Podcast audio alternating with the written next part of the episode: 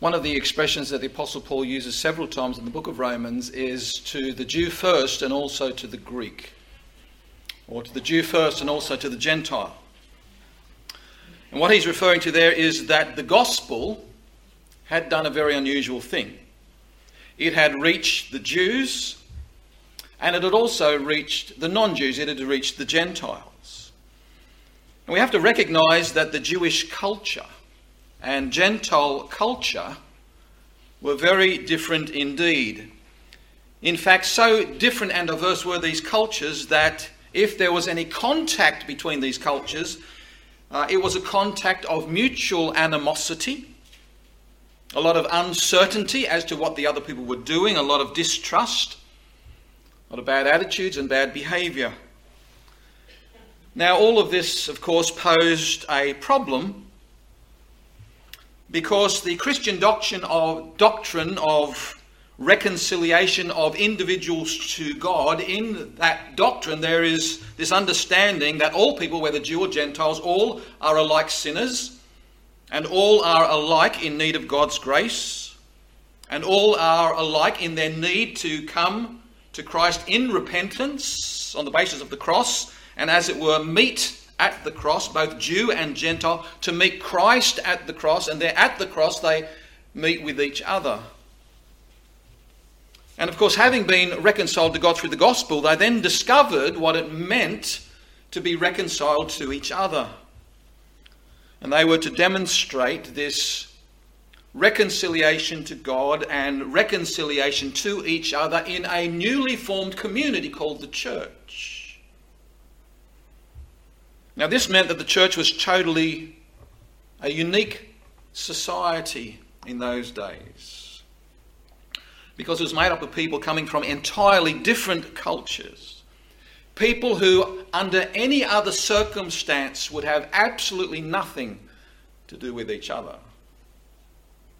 The way that they were knit together in unity, the way that they treated one another was so was to be so unusual and so abnormal that people would look at that and make inquiry and ask, you know, why is it, how is it these Jews and Gentiles get together? How is it on earth that they have stopped behaving like they used to behave towards one another? How on earth can they actually begin to love one another? What is it that makes them tick? And that was to be one of the main evangelistic points that they would be able to utilize so that other people would come and understand and listen to the gospel that they preached. In other words, people were beginning to look at them and say, Behold how these people love one another. Now, of course, we have to recognize that you can't just get Jew and Gentiles and bring them together. You can't just get people from diverse cultures and just bring them together and tell them to feel good about each other and just tell them you have to love one another. There's an awful lot of work to be done. Many, many principles need to be observed. And that's an ongoing concern. You see, the problem is that we all come from different backgrounds. We've all been taught in different ways. We've suffered different trauma. We've imbibed various prejudices. We've all been impacted by unique circumstances. We've all been influenced by a variety of people and because of all of that, we tend to look at things differently. This is true in the church. Okay, we're not now talking about trying to get Jew and Gentiles together like they did back at the very beginning. We're not talking about what we're talking about is what does it take to get believers today to live together in Christian unity? Because there are big differences between us. The story is told of some old leaders in the Dutch Reformed denomination who heard about progress in the church in America. So they sent a delegation over to America to observe what was going on. And when the delegation arrived, they weren't really very happy about what they saw. They said that the Americans would go to church driving in air conditioned cars. They said they seemed to wear very expensive clothes and many were casual about the way they dressed for church. Some men didn't wear tie or a coat. They said that the church buildings were very ostentatious. They actually had carpet on the floors. And the pews were padded. It was obvious that the churches had spent so much money on the facilities because they actually had pianos and organs in the church. And there's just a whole lot of things that they felt very, very uncomfortable about. So then they went home and they gave their report. And the old Dutch Reformed church leaders, some of them burst into tears as they heard about the state of the church in America. And their tears rolled down their cigars into their beer. Now, the point of the story is that when we look at the way that the old Dutch Reformed denomination think that Christianity should be lived, and the way that seemingly the American believer thinks it also should be lived, it's obvious there are major cultural differences. Furthermore, even if we just think about the way that people are brought up in one church tradition in Australia and compare that to another church tradition in Australia, even there we'll notice major differences. But in addition to that, if you then take people who come to Christ having had no Christian upbringing at all, no church heritage at all, and they come to Christ, and you bring these people into the church, and you try to get all these people to live together in the unity of the Spirit, then you've got a big job on your hands. And yet, Paul's point here in Romans 14 is that this is something that we must be working towards.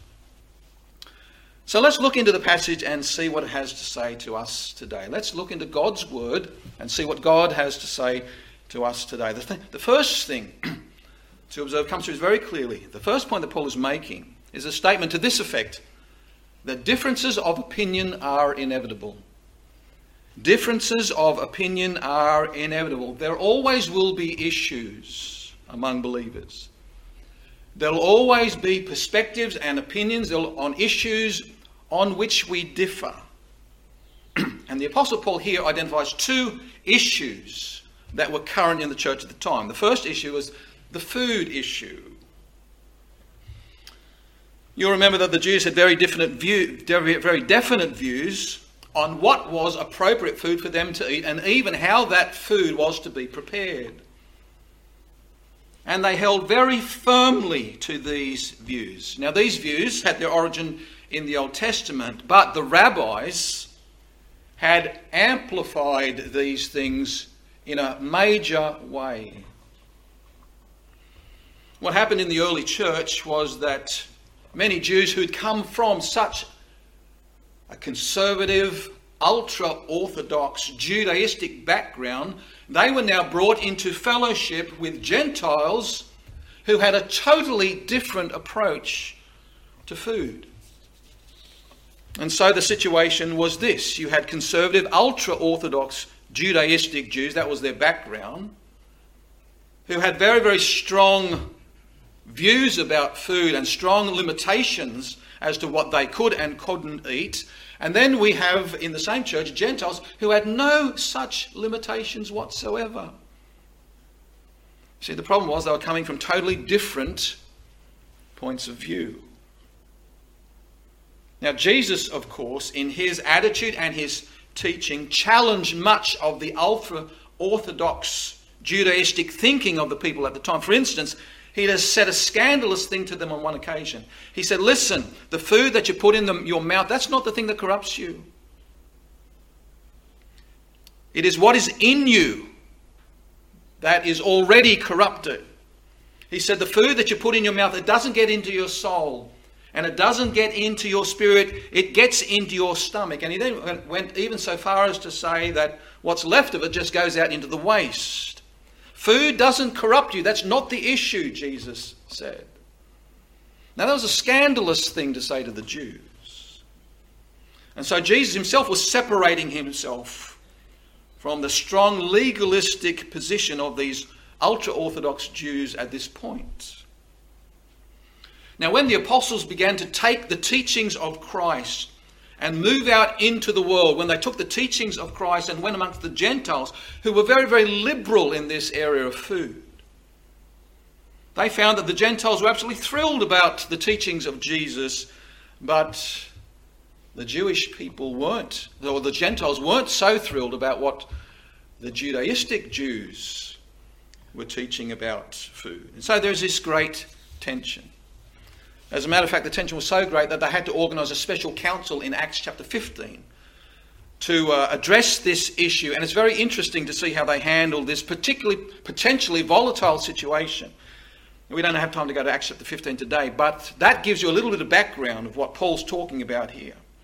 The first issue upon which they had completely different views and opinions was that of food. The second one was in respect to holy days. Again, the Jewish Christians, they'd come from a, a, history, a background in the Old Testament where they were to keep the seventh day holy as, as unto the Lord. That was the Sabbath day. And again, the rabbis had come along and amplified this requirement considerably. They added all kinds of rules and regulations to it. And of course, the, the Gentiles had never heard of such things, and they didn't want to get into that. And this was what they were saying in Acts chapter 15. Please don't lay all those sorts of requirements on us. When, when we don't understand that, that's not part of us. Please don't put that on us. So, here again, on this issue too of holy days and days to observe or not to observe, we are people who are thinking very, very differently. It's also interesting, interesting to note that Jesus distanced himself from the ultra Orthodox views of the Sabbath day and the interpretations of the Sabbath that the people accepted. Remember, there was one day when he outraged people by healing on the Sabbath. He outraged the people by the, uh, telling his disciples they had permission to eat the corn as they walked through the cornfield on the Sabbath day. That was interpreted by the ultra Orthodox as breaking the Sabbath. That was working. And so, because Jesus had toned down these things as far as the ultra Orthodox Jewish people were concerned, and then the apostles took this teaching to the Gentiles who never had a clue about these things previously, there is out there amongst the churches this potentially volatile mix.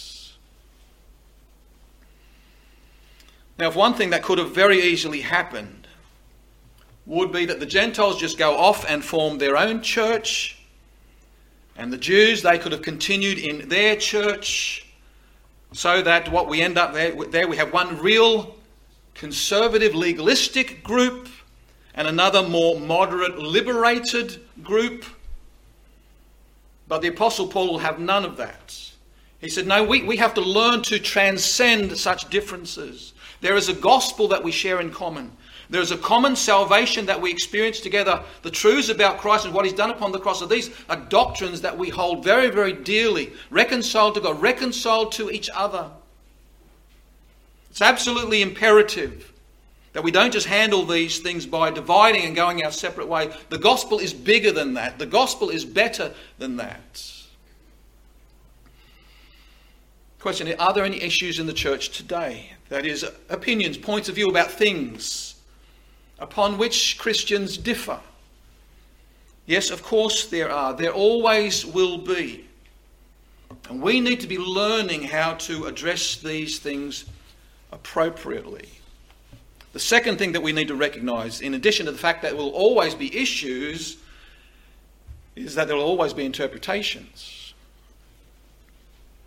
We have to recognize the fact that, thankfully, praise the Lord, God has given us His infallible word. We praise the Lord for His infallible truth. But we also have to acknowledge that we are not infallible interpreters.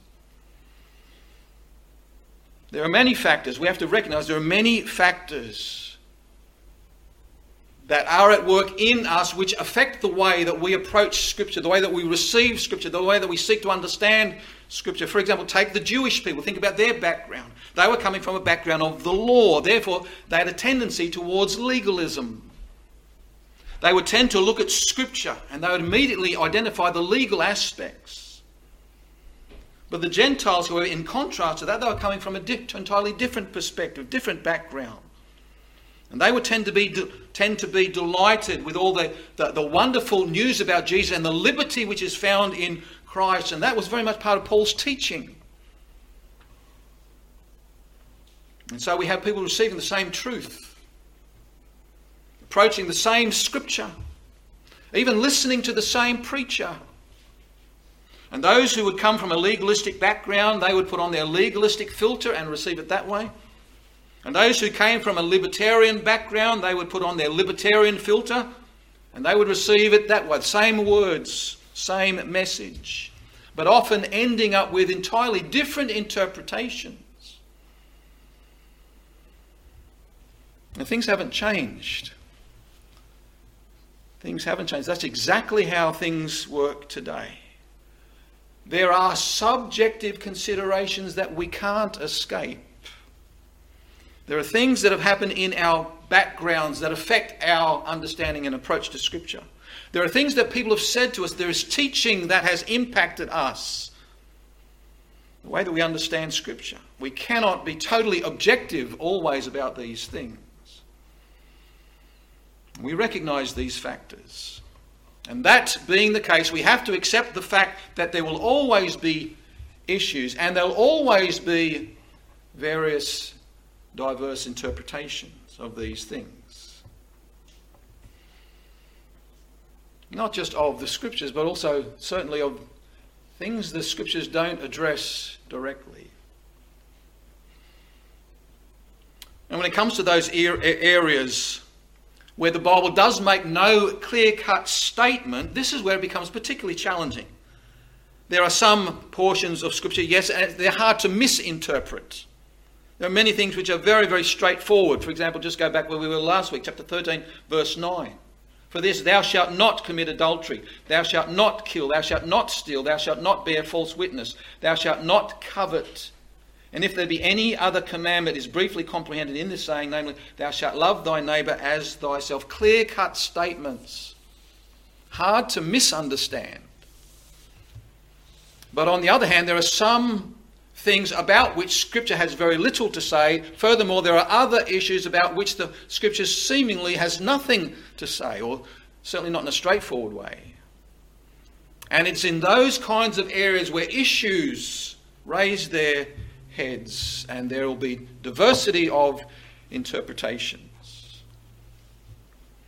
Now, the net result of this, as a result of there always being issues and always being interpretations, the net result of this is there will always be irritations.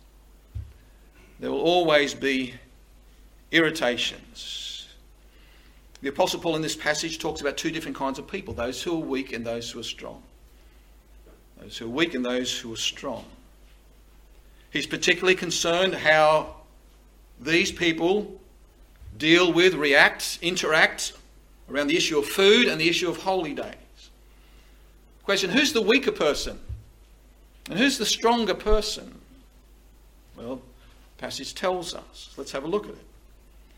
He says that the people who have trouble handling their freedom, the people who can't handle the freedom that is there as far as eating is concerned, as far as days are concerned.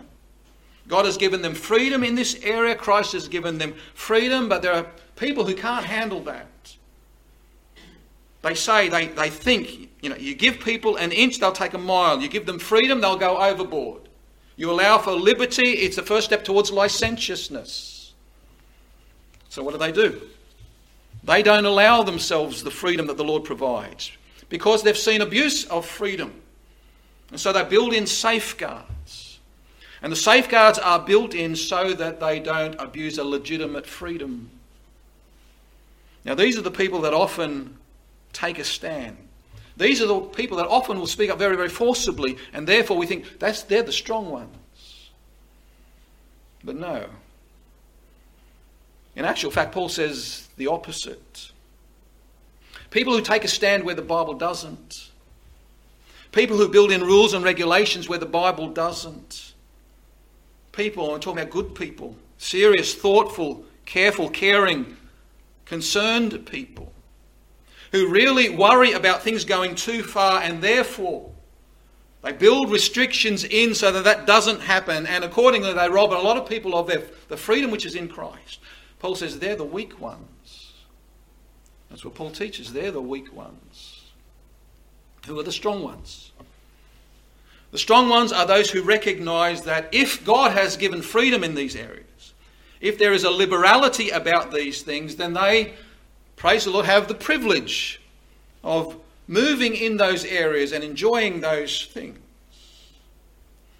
Now, this may come as a, a surprise to us.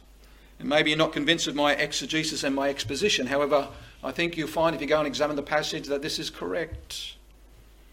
And yet it does come as a surprise.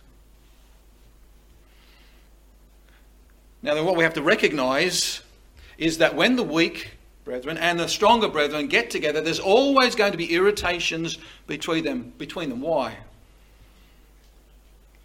Weak people, that is, people who aren't comfortable with the freedom that God gives, who want to build in regulations where the Bible doesn't, these people, they will look at others and say, well, they're, they're, they're, the liberal, they're, they're going liberal. They're not biblical. They're moving away from what the Bible requires. And they begin to question the dedication of these people. And sometimes they might even question the salvation of these people. They judge them. And that's not good. Paul says, don't judge. What about the strong ones? They say, well, the Bible has given freedom in these certain areas, and I'm going to enjoy every minute of it. What happens then? They then look at the other people who build in all these rules and regulations and they say those people are so narrow minded. They live in a straitjacket. They're no fun at all. Whatever you suggest, they're always against it. They drive me nuts. And they begin to despise the other people. Paul says in the Word of God says, don't despise. That's not good. And this is what happens when God's people get together. Whenever God's people get together, whenever God's called out people get together, there will always be issues. There will always be interpretations, and there'll always be irritations. Differences of opinion are inevitable. So, how do we handle this? Okay. We've just seen how not to handle it. How do we handle this? Well, the passage tells us. The second thing that comes through loud and clear in this passage is that discernment of essentials is indispensable. Discernment of essentials is indispensable. It's the easiest thing in the world to get go off on the issues, get carried away with the issues. And then to get so tied up in the issues and to get so tied up in the intricacy of the issues that we forget the essentials. What are the essentials that we need to discern in these areas? Well, the first thing that comes through very clearly is that convictions matter more than conventions. Convictions matter more than conventions. We all have our traditions, we all have our backgrounds, we all have our conventions. That is the, uh, our understanding of the way that things should be done. You know, sometimes we might uh, hear someone say, My mother always used to say to me, and then they continue on from there. Have you ever noticed how we happily quote our mothers approvingly whenever that suits our purpose? But uh, whenever we didn't, whenever we, we, we, didn't think it was a good thing that she said, we just forget about that totally. Never quote when they're contrary. Other people say that you know the church that I was brought up in used to, and then they go on from there. There's all, all different kinds of ways. There are very often various conventions. They may be good or they may not. They may be good or maybe not. What Paul is talking about here, here however, is that we must come to some very solid convictions, solid convictions concerning what God has to say and what God would require of us in these situations. Solid convictions. Notice the profound statement he makes in verse 5. Let every man, whether weak or strong, let every man be fully persuaded in his own mind. Okay, that means we, we need to be convinced about certain things. We need to be convicted about certain things. Clear unambiguous, obvious, clearly discern certain things which are absolute. Okay, the, the issues, you know, the, many of them sort of lack for biblical authority. Okay, that, this is the problem. We don't know what the Bible says about those things. But the Bible is very, very clear about certain things about which we must have very, very firm convictions. Paul mentions three of them in this passage. Number one, we should agree. Whenever we get in these situations of potential disagreement, potential fragmentation, we should all agree that people are significant. Conviction number one people are significant. We need to be convinced of that. Notice the very first verse tells us, Him that is weak in the faith, receive ye, but not to doubtful disputations. Okay, not with a view of judging him, not with a view of arguing with him. There are some people who come to faith and they are young in the faith. They are weak in the faith. They, they know so little. Maybe they've had enough time, but they still know so little. They are immature. And yet sometimes they're the ones who have the most to say. Often they're the ones who voice their opinions. They're always kicking up a stink about something. What do you do with them? Always causing problems. What do you do with them? We're better off without them. Do we just reject them? No, that's not what we do. Can't do that. Because if they're in the faith, doesn't matter how weak they are, they are significant. They need to be treated well. Don't reject them. Paul says, the Word of God says, receive them. Receive them. People are significant. Notice in verse 3 it says that God has received them, God has accepted them. Now, how can we reject whom God has accepted? How can we reject whom God has accepted? We can't. People are significant. So there needs to be a conviction with us as we work our way through all these kinds of things. Whatever's going on, people are significant. Notice also verse 15. It says that Christ died for them.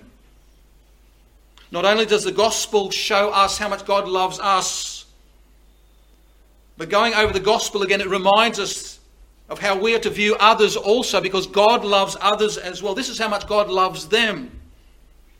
And so, therefore, you know, how can we reject the person whom God loves and has accepted and, and, and, and welcomes? Christ has died for them. But not only that, it goes on to say in verse 8 that this person is actually the Lord's. They belong to the Lord. Now let's put all this, this together. Okay? He is in the faith. God has accepted him. Christ has died for him and redeemed him and now owns him. He belongs to the Lord. Now, maybe this person totally agrees with you. Maybe this person won't listen to your viewpoint. You try to teach them, you know, how they can, they can grow in this area and get a biblical understanding of this, but they're not interested in that. They don't, not, don't want to be confused by facts. They're still significant. And this is more important than the issue. Okay, this is more important than the issue. That is, if the issue is obviously one in which um, the Bible is ambiguous about and some teaching and, and understanding is required here, they may have reached a different conclusion. We understand that. But, the, but the, that, that issue is not the most important thing. The most important thing is the person. The person is significant. We must hold that as a conviction. The second conviction that we have to hold to is that Jesus is the Lord. Jesus is the Master. Jesus is our Master. Jesus is their Master, and we are not. So Paul says, you know, why, why are you judging someone else's servant? He's not your servant. You're not his Master. Jesus is his Master. We're not. Verse 7 None of us liveth to himself, no man dieth to himself. Verse 8 Whether we live, we live unto the Lord. Whether we die, we die unto the Lord. Whether we, we live or die, we are the Lord's. Verse 9 For to this end Christ both died and rose and revived, that he might be Lord both of the dead and the living. Again, Paul takes us back to the heart of the gospel. Okay? What he's talking about here is, is, is Christians who have trouble getting on with each other. They're, they're sort of debating about different issues. And what does Paul does? He takes us back to the gospel. If we're having struggle in these areas, what we need to go back to the gospel, understand what God has done in the gospel. Jesus died. He takes us back to the cross. Jesus died and he rose again. Therefore, Paul says, that, make, that means Jesus is the Lord. He's Lord of life. He laid down his own life. He's Lord of life. He's Lord over death. He raised himself from the dead. And if we want the, Lord Jesus to be the, our Lord in death and seal our eternal destiny, then we may, better make sure that Jesus is Lord in life too. And this is an important thing. Because a lot of people that they do want Jesus to be Lord of their death, but they don't want him to be Lord of their life.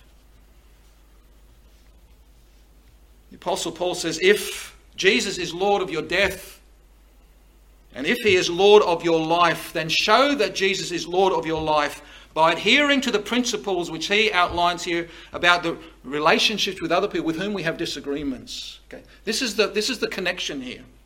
This is how the gospel comes into this moment. This is the connection. Jesus died and rose again. That means he is Lord. He's Lord of your life. And if he is Lord of your life, then prove it in the way that you live, particularly in the way that you live with people amongst whom you have disagreements with over issues. That's the principle. This has to be a conviction for us putting it all together. If people are significant, and they are, if Christ is Lord, and He is, then that colours my approach to relationships with people in the controversial issues within the church. There's a third thing here. A third conviction that we must hold. We're to recognize that all of us will appear before the judgment seat of Christ. Verse 10 Why dost thou judge thy brother? Why dost thou set at naught thy brother? Why, why, why do you judge? Why do you despise? For we shall all stand before the judgment seat of Christ. For it is written, As I live, saith the Lord, every knee shall bow to me, every tongue shall confess to God, so then every one of us shall give account of himself to God. Please notice the word himself. It may be necessary to underline it, that may be helpful. I'll tell you why. Every single believer is going to stand at the judgment seat of Christ, not to be judged for our sins. Our sins have been judged in Christ, dealt with. We're forgiven. We're justified freely by His grace if we've committed our life to Jesus Christ.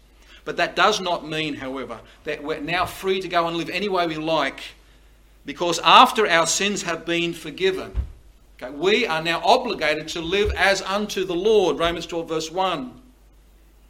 Knowing that, Romans 14, we shall give account of ourselves to the Lord. I want, you, I want to just point out that the expression used for servants there in verse 4 is not the word doulos. It's not another word, often translated servant, huperetes. Is a word that talks about a, a household domestic servant. And the picture is this that whilst the Lord is Lord in heaven, ruling and reigning from heaven, I am down here as his domestic servant. And when I die and stand before my master, I will have to give account of my domestic service from the time that I was born again up until that moment that I appear in his presence. Now, notice the importance of this. Everyone shall give account of himself to God. What would it be like if every one of us gave account of everyone else? Can you, can you imagine what it would be like if we stand before the Lord? He says, Okay, give me an account of everyone else.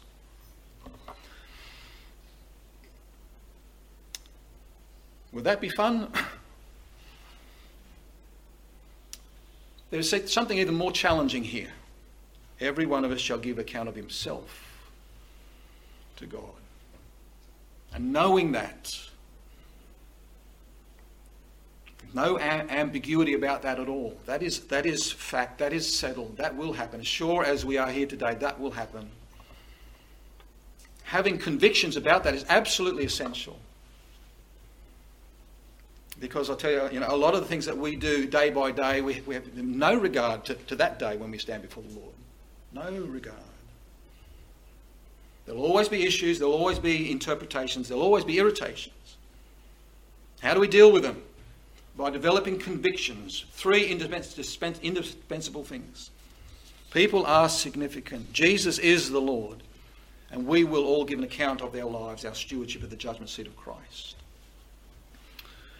But not only are convictions more important than convention, Paul goes on to say building up is more appropriate than tearing down.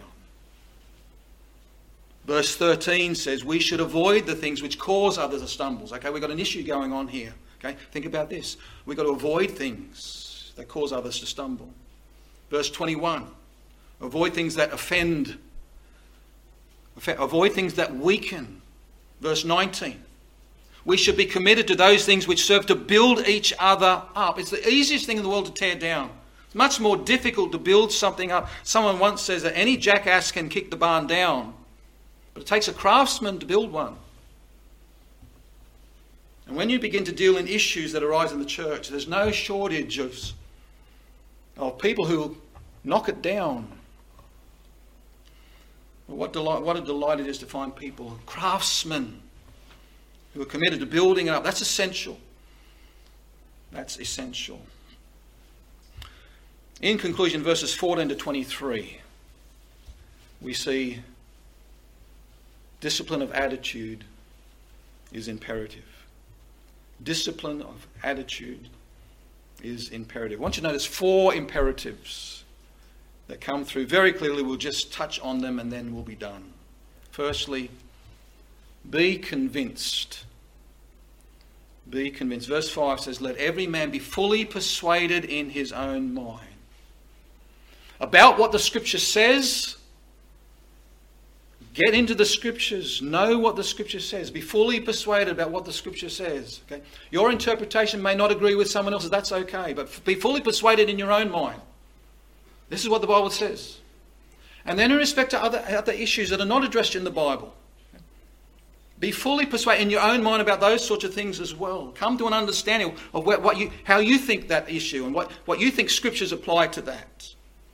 Sure, understand people have different views. But it's incumbent upon all of us to come to our conclusion ourselves in our own minds, not just because someone else said this, or not just as a knee jerk reaction against someone else, but to take the matter seriously, to think it through seriously as best we can from the Word of God. Be convinced in your own mind. There's an attitude there. Paul encourages. It doesn't mean that having been convinced in your own mind, you then get on your high horse and you criticize everyone else having a different view. Secondly, be concerned. Be concerned. Are you concerned? First and foremost, are you concerned?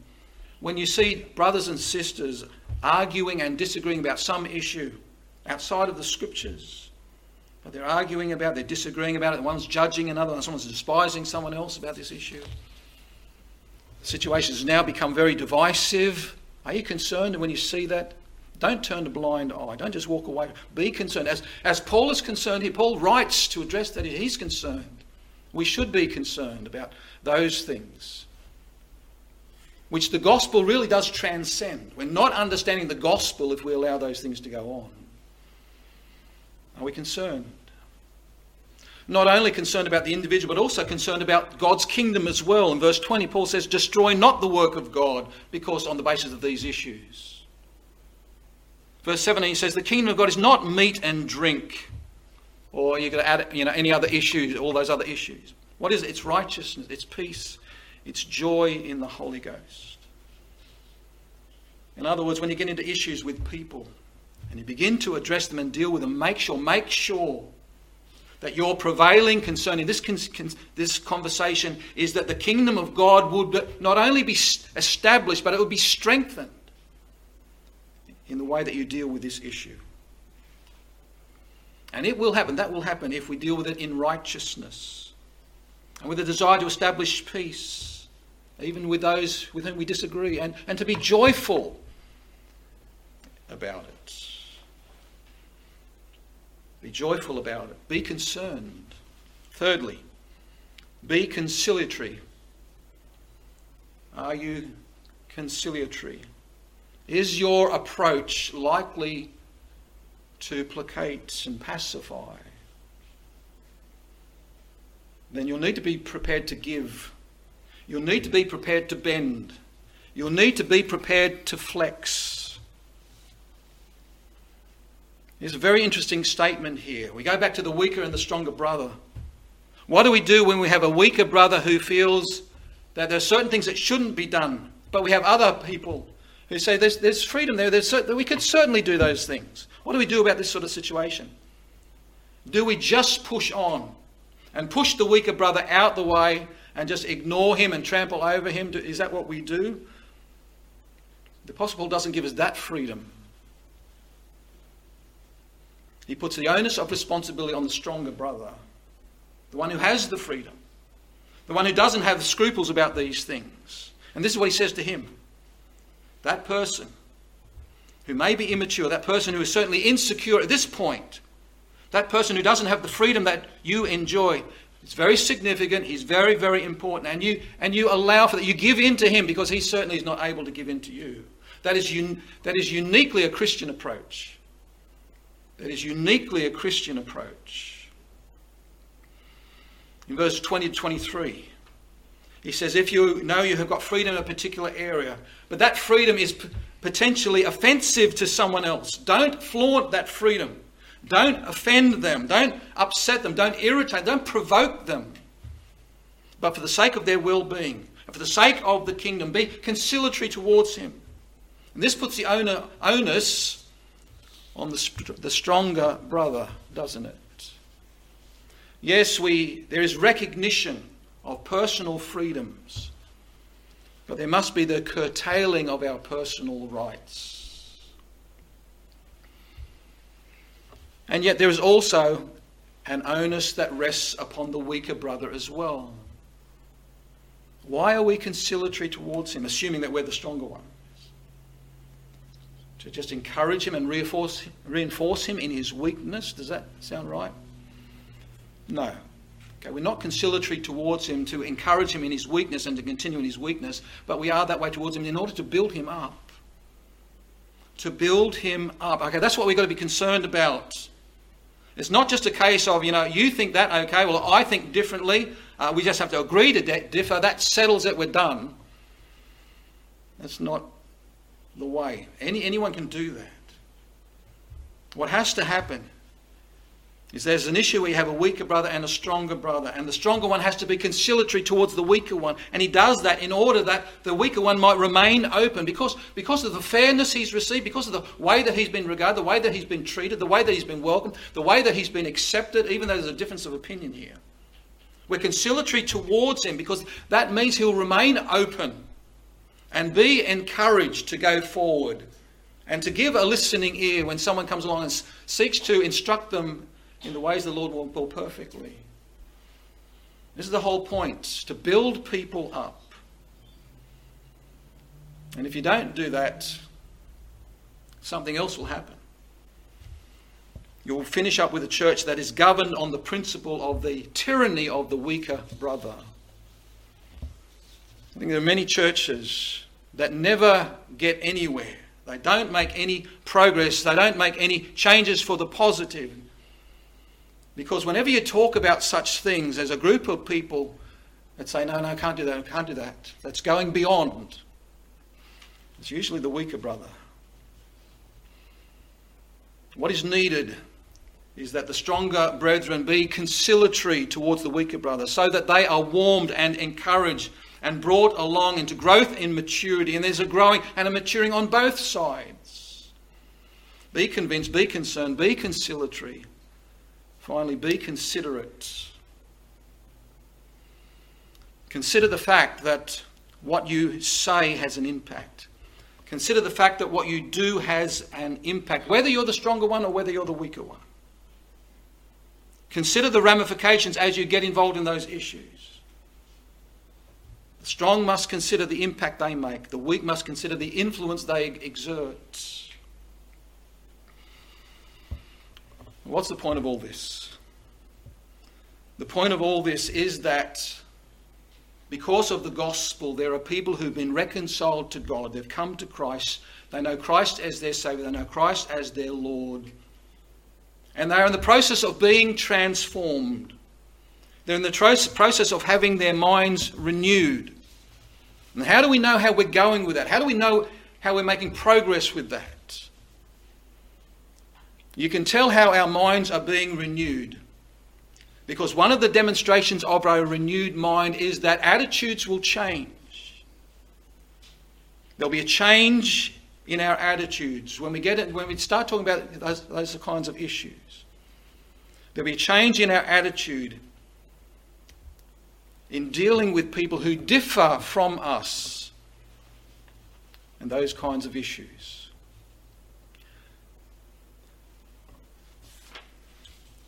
There'll always be issues. There'll always be interpretations. There'll always be irritations. But as the Lord so works in our life through His Word, as our understanding of the work of the gospel and the implications of the gospel increases, as our gratitude for God increases, as we're conformed more to Christ and less to the world, as our minds are renewed, we'll see it working out in the way that we relate to people with whom we have differences in the church. And the fact that we continue with all the diversity, there is unity amongst all the diversity, this is one of the best advertisements for the gospel. Let's pray. Dear Heavenly Father, thank you for uh, your word. Thank you that's a lamp to our feet and a light to our path. Uh, Father, I do thank you for shining the light on this matter for us. And Lord, I do pray that you'd help us to know those convictions that we need to hold to. People are significant. Jesus is the Lord. We'll all appear before the judgment seat of Christ. Building up is more important than tearing down. Lord, this is what you teach us in your word, and I pray that we'd be more and more governed by your word, so that, so that when we begin to address things that the Bible doesn't specifically speak about, at least we, we know what the Bible says about us and how we should behave towards one another, how we should consider one another, be patient with one another. Lord, please work this in us and work it out through our lives, we pray in Jesus' name. Amen.